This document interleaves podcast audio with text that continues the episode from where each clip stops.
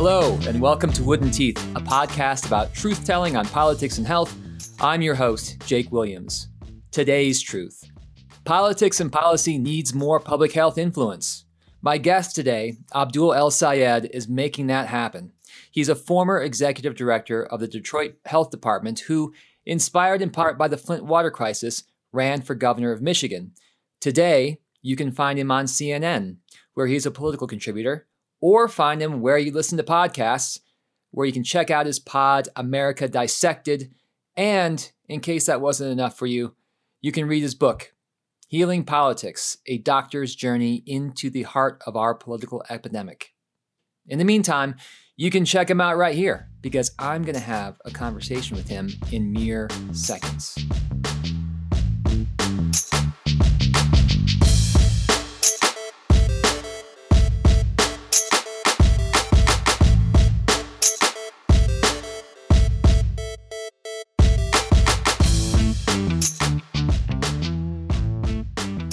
Okay, welcome. It's good to see you. I just got to start off by saying that to prepare for this interview, I checked you out in Wikipedia. Just I wanted to make sure I didn't miss anything. And I noticed that the first descriptor of you is as a politician, which I get because you ran for office before. But you do a lot of different stuff, and we'll get to all that different stuff. But if you were to summarize what it is you do, what would you say that is?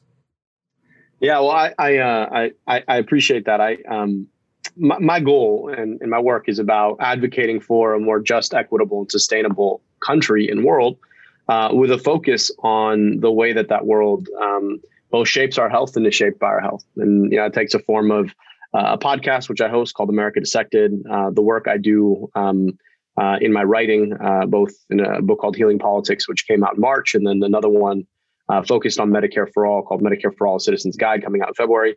Um, and then in uh, my advocacy and um, and my teaching. So uh, all of that is sort of centered around the fact that some folks don't get access to a long, healthy life, and that's in part, in in main, a function of the decisions we make in our society. Um, and uh, and I want to address that. And so when you're filling out your immigration card when you're landing in a foreign country, you write you know, that's actually a really confusing thing. So folks are like, so what do you do? um, like, well, I, uh, I'm an author. I host a podcast. I do some teaching. Uh, and so, uh, yeah. Um, so you have a unique background in that you were trained in, in public health. You've been active in politics. And that's a rare combination. And so I'm wondering, how has your public health training informed your political instincts? Yeah, well, you know, public health training um, is powerful because it forces you to think structurally about uh, the, the, the the things that manifest in people's day to day life. And um, you know, if you want to understand why people get sick, it's not enough just to look at what they do every day. You've got to look at the environment in which they live, learn, work, and, and play. Um, and that has really informed a lot of my political critiques because uh, it shapes the way I think about the system of public policy uh, and the ways that that system manifests in people's lives. Um, and I, I, learned that in my training as an epidemiologist and my work in public health. Uh, and at the same time, um, I actually think you know being uh, involved in politics has really uh, honed my advocacy in public health because sometimes in public health we assume that people see the world and understand the world structurally and systemically the way that we do, and we communicate that way. And that's not all that helpful because most folks don't uh, interpret the world in a series of empirical studies. Most folks uh, think about stories. And I think in, in politics, um, you've got to really be able to tell the stories that uh, illustrate the phenomena that you want people to understand and, and what can be done about it. And so I think, you know, both have really informed each other and I think um, have made the other side of my uh, of my work stronger. And I'm really grateful for that. So you've run a public health department um, in Detroit, and right now, public health workers are front and center dealing with this crisis in the form of the COVID 19 pandemic. When the dust settles, do you think that the morale of public health workers across the country is going to be higher or, or lower? No, um, unfortunately, I mean we're already seeing the the answer to that question, and it's it's profoundly lower. I think people are really frustrated because public health at its best operates in the background and it operates ahead of time uh, we prepare in public health. That's what we do. And this pandemic found us wholly unprepared, and not because public health workers themselves were ill prepared because our institutions were uh, choked off of the researchers that of the resources that they've needed really for the past several decades and for that reason um, public health was not able to do what it needed to do uh, in the midst of the pandemic and and we're seeing the consequences now and i think people are really frustrated uh, by being held accountable for a circumstance that they've been advocating for well before it ever happened uh, without much ear and then being blamed um, in in the in the aftermath uh, of the occurrence of the worst pandemic in over 100 years. And so I think people are really frustrated. At the same time, I do think and I do hope uh, that this pandemic will have changed the way people think about what we do and why we do it, uh, and have reoriented um, our, our our culture, uh, our, our society, our politics around the critical importance of funding and investing in public health so that we never get to this place again. Um, and so as as frustrating as I think it is for a lot of folks in public health, I do hope that folks hold on uh, and they recognize that this is the time that we need to both um, bring an end to this pandemic, but also uh, build out the kind of America uh, where nothing like this ever happens again. Why do you think there aren't more people who make this segue from public health to politics? I mean, we've seen during the pandemic um, how popular, if you will, uh, public health figures can be. I guess Dr. Fauci would be uh, at the top of that list. And you stated earlier uh, about these strong connections between what public health workers do and you know what affects everybody's daily lives um, and what could be further influenced um, if, if uh, they held office. Why don't we see more of public health workers running for office like you have? So I'll answer the question and then I'll uh, I'll finish out with a prediction. I think public health at its core, there is a level of um, humility to the work and a willingness to work in the background. I think a lot of folks are allergic to uh, the limelight that comes with with with engaging directly in politics. And at the same time, I think public health has been so failed by this political moment.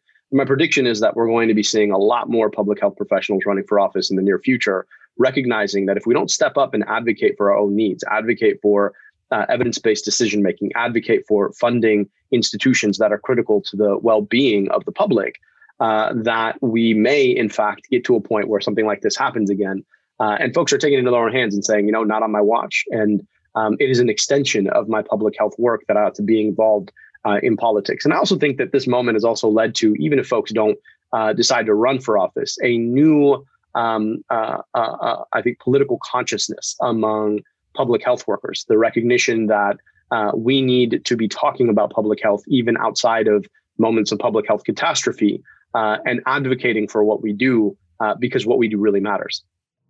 In the work we do here in Colorado, um, we do a lot of public opinion research.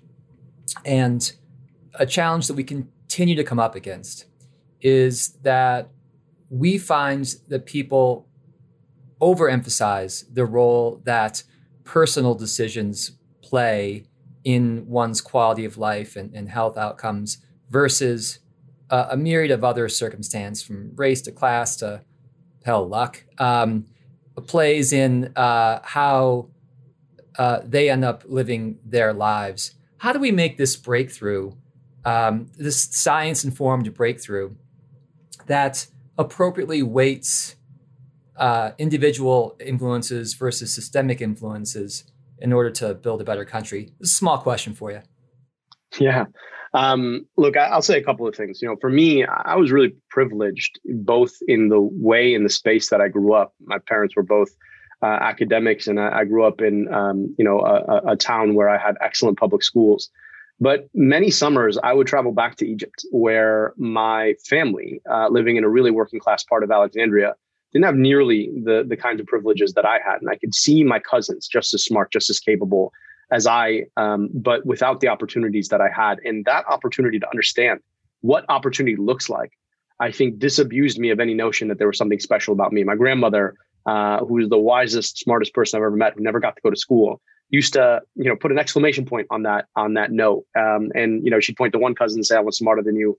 Point to another one say that one's taller and better looking. Point to a third and say that one's more athletic. Point to a fourth and say that one's nicer um, and her point was that you have something going for you that they don't which is that you have a set of opportunities and those opportunities really are what frame the kinds of life trajectories that so many of us have. And the problem is that we assume that this is all about choice, but we don't appreciate that the circumstances in which people are living often constrain their choice set in ways that we would never know simply because so much of our ultimate trajectory is decided the day we were born. And so the point that you made about luck, I think is a really important one. Um, that many of us, you know, we work hard, don't get me wrong, but the return on the investment of that work is fundamentally a function of the circumstances into which we were born and the opportunity set in, that, that we have. And yes, there are folks who cross the social mobility chasm, but they're few and far between. And we shouldn't be making norms and public policy uh, around the outliers. We should be making it around uh, circumstance. And so um, I think being able to tell those stories and to show people um, that many of the circumstances, the choices that people make, uh, are not choices between wants, but choices between needs uh, in communities that deeply constrain their access to quote unquote a healthy lifestyle. Um, you know, I, I, think you know for me the point that I've always made to folks when we're talking about Detroit is that look, city Detroit is 138 square miles. There are as many McDonald's in Detroit as there are grocery stores. And if you want folks to make a healthy choice, I want you to think about the value in a Big Mac meal, right? That Big Mac meal is probably 1500 calories. It's about five bucks. You can get two bags of spinach for five bucks. And that's not an entire meal. And that's about 200 calories. And so, you know, you think about the choices that people are making in the circumstances that they are in, uh, and you recognize that a lot more of it has to do with the patterning of the choice set itself rather than the patterning of a set of behaviors around that choice set. Uh, and I think we have to have a, a far more coherent conversation, not just out into the world, but also amongst ourselves, right? There still is a culture of quote unquote health behaviors that um, that that folks want to bring up about you know we have to educate people into better decisions and uh, it is so ignorant to the fact that oftentimes uh, those decisions are not the same decisions that those of us with uh, with privilege and means might be making right if i don't eat healthy it's not because i can't get to a grocery store because i can't afford healthy food it's because i made a choice right uh, but that's not the same situation as, as somebody who is uh, potentially living on uh, on the equivalent of, of food stamps and uh, and in making decisions about how they can even get to a grocery store to get the healthy food uh, in the first place. And we should not be equating those two and pretending like they're the same thing. You talked about how uh, hopefully the COVID 19 pandemic will change the way that voters think about uh, public health. Do you think the pandemic will lead to a larger shift in thinking uh, uh, among voters, maybe even about the role of government itself, you know, either positive or negative? I certainly hope so, and I'm going to spend um, all of my waking time trying to make sure it does, because you know th- there is a already a strain in thinking that says that this was beyond anyone's control. That you know the the coronavirus was going to emerge and it was going to wreak havoc, and that's just the way it was.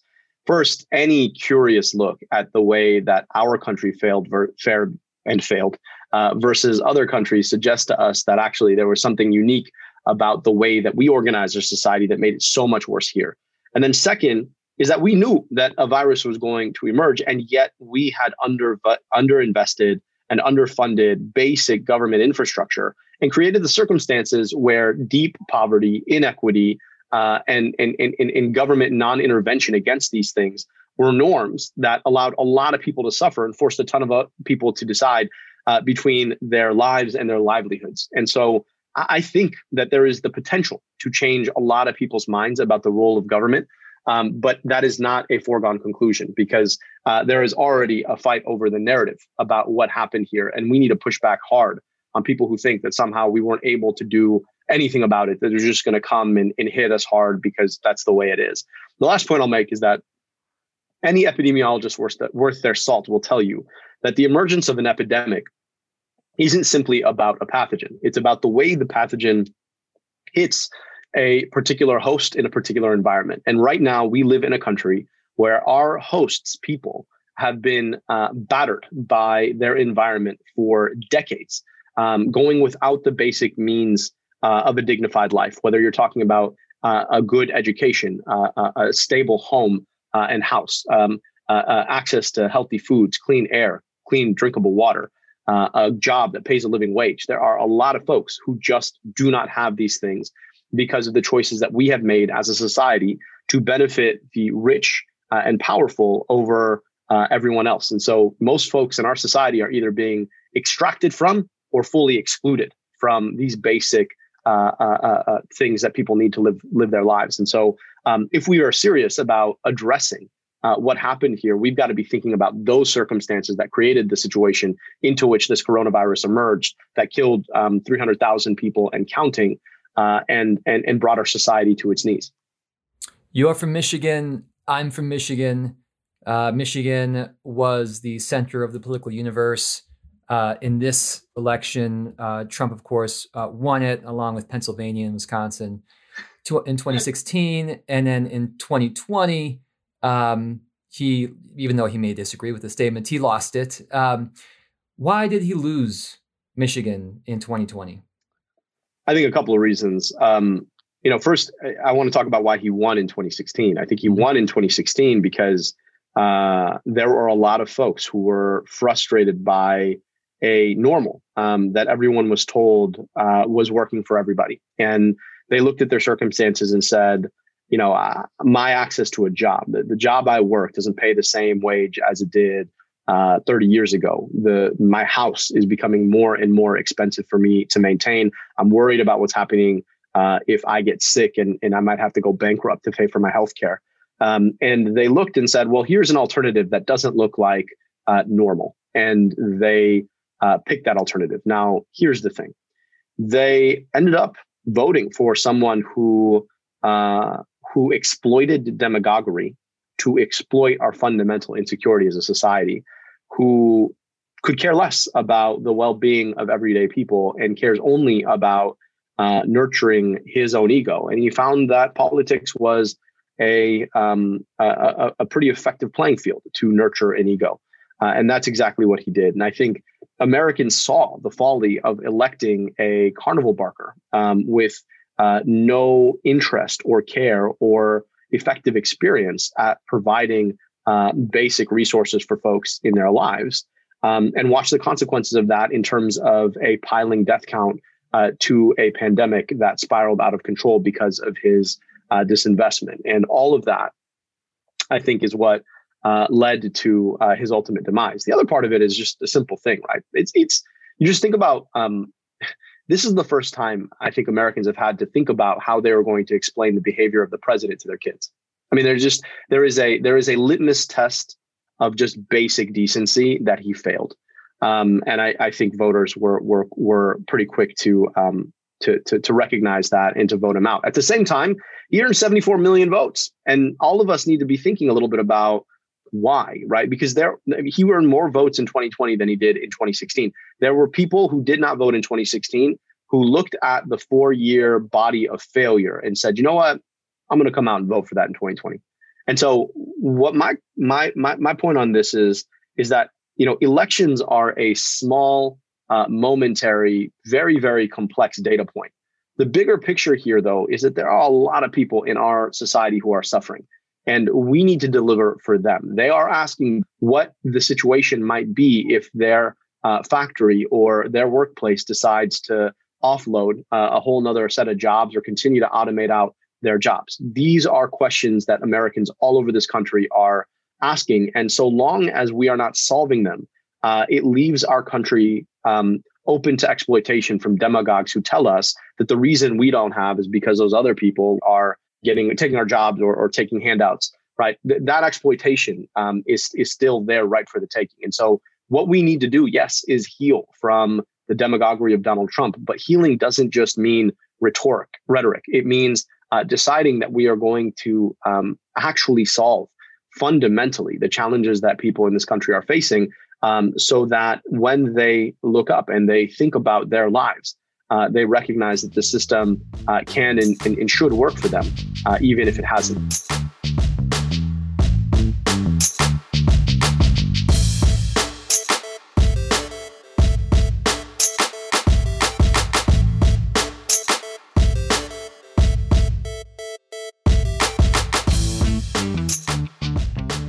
All right, so Donald Trump lost the election, he lost Michigan.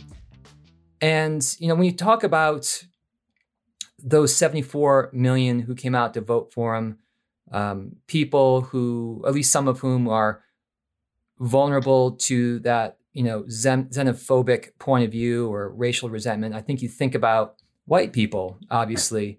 But at the same time, a, a real head scratcher for me, at least, is how Trump actually did better with non-white people, with African Americans, uh, with Latinos than he's than he did before, and better than um, Republican nominees of the past.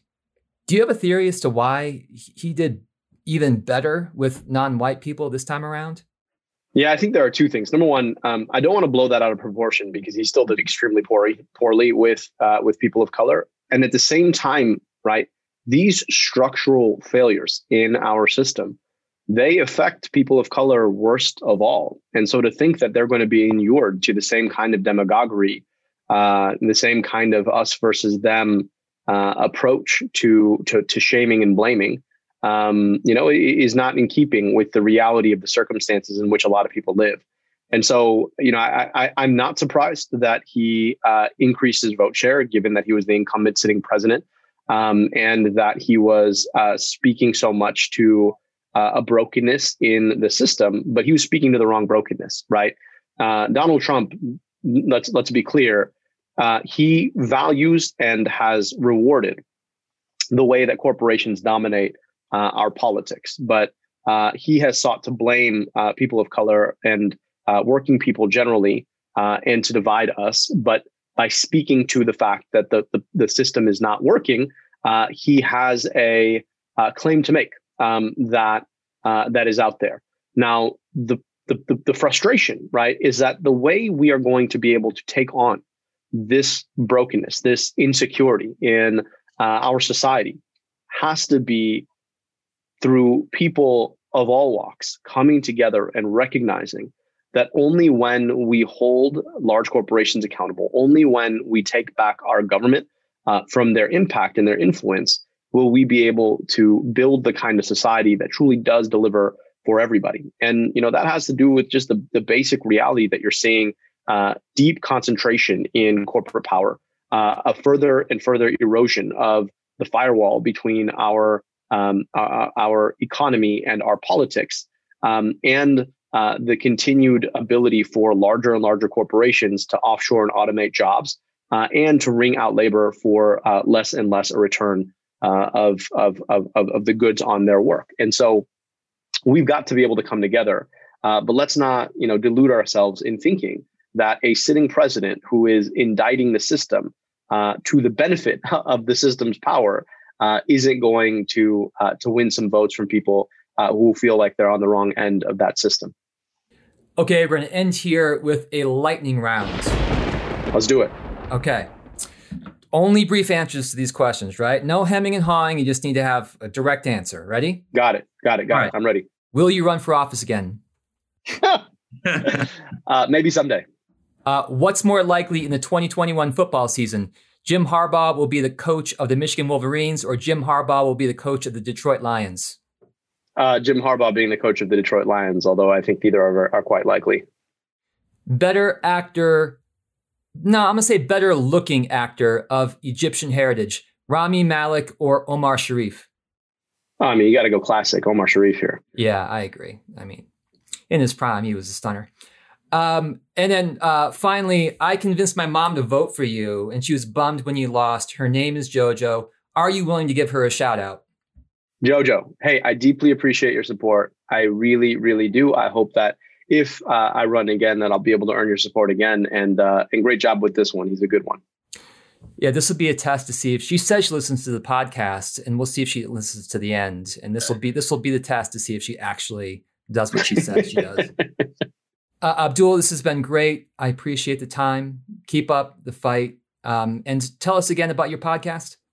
Yep, the podcast is called America Dissected, and um, we're focused on that space where health meets society. You can check us out wherever you get your podcasts. Um, so after you uh, listen to this one, um, I hope that you'll uh, you'll you'll listen to us uh, weekly. But um, uh, really appreciate the opportunity to be with you today. It was uh, a real privilege, and um, and thank you for your work and your fight. And uh, hope that we get to stay connected. Okay, and when you come back to Michigan and it's not a pandemic, look me up. I will. I will. a quick aside: I actually we we took the whole staff out to Zingerman's a few years back because they have a So, so the, for those of you still listening, Zingerman's is a famous deli. You should check it out, or even do their mail order food, but like I do every holiday. Um, but they also have a business training um, business. Awesome. And so we went out there, and you know they thought I, I, I said, "Good, good news, everybody." We're gonna uh, travel this time for our, our, staff retreat, and they're like, "Where? Like Miami?" Uh, and they're like, "No, Ann Arbor." And uh, I, to, I hope you came in the summer. yeah.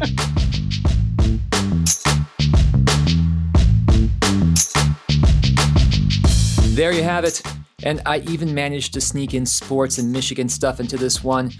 If you like this podcast, perhaps despite those references, subscribe to it, rate it, or heck, you can even share it with your political or public health nerd friends. It's true. It's true. If you listen to this podcast, you're uh, probably a political or public health nerd, but embrace it, dig it. I do.